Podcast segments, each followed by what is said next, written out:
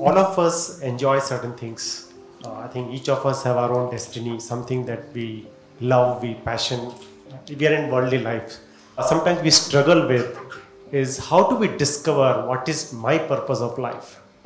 Can you guide us with that? What kind of if introspection we should do to know what our purpose of life or what my purpose of life is? Really, the purpose of human life we have to find out. Our life, purpose of our life, somebody wants to become doctor, somebody lawyer, businessman, that is all temporary adjustment. There is karmic account really. Really our goal, we should achieve self-realization. That is ultimate goal of life. Because once you get self-realization, then automatically you will get result of self-realization, ultimate liberation, salvation. That is ultimate goal of the life. If you cannot achieve or you cannot get self-realization, then secondary level, you help others. Your thoughts, your speech, your action, your intellect, use for others, helping others. That is a the two type of goal is enough. Then further goal that is all uh, individual's viewpoint. Somebody is interested in becoming doctor or that is independent. That is really not goal. It is really it is for maintenance only.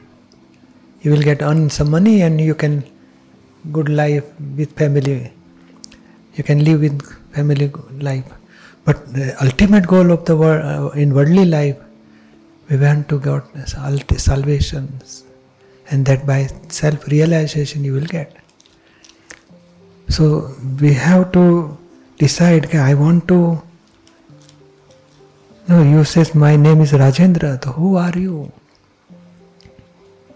You say I am Rajendra, but it's a name given to the body for identification. Really, that we want to find out who am I? And that knowledge we have not attained any time. So many lives. So that part is very important. Otherwise, help others because if you help others, you will get happiness. You will hurt others, you will get unhappiness. So people want happiness. Only people by through whichever doctor or meditation or worshipping, but they want happiness. So happiness is a when you give happiness to others, you will get happiness. That is simple equation. If you hurt anybody, wife or children or parents or boss or colleague or assistant, you know anybody if you hurt through your speech or action or mind, thoughts, then definitely if you see negativity of others, automatically you will feel unhappiness. And if you oblige others, you help others, then you automatically you feel happiness. So that is easy way becomes happy. And this happiness is really not permanent happiness. Because worldly things are temporary, that will give you temporary happiness. So if you want permanent happiness, then you have to go to the path of self realization. And that will give you permanent happiness.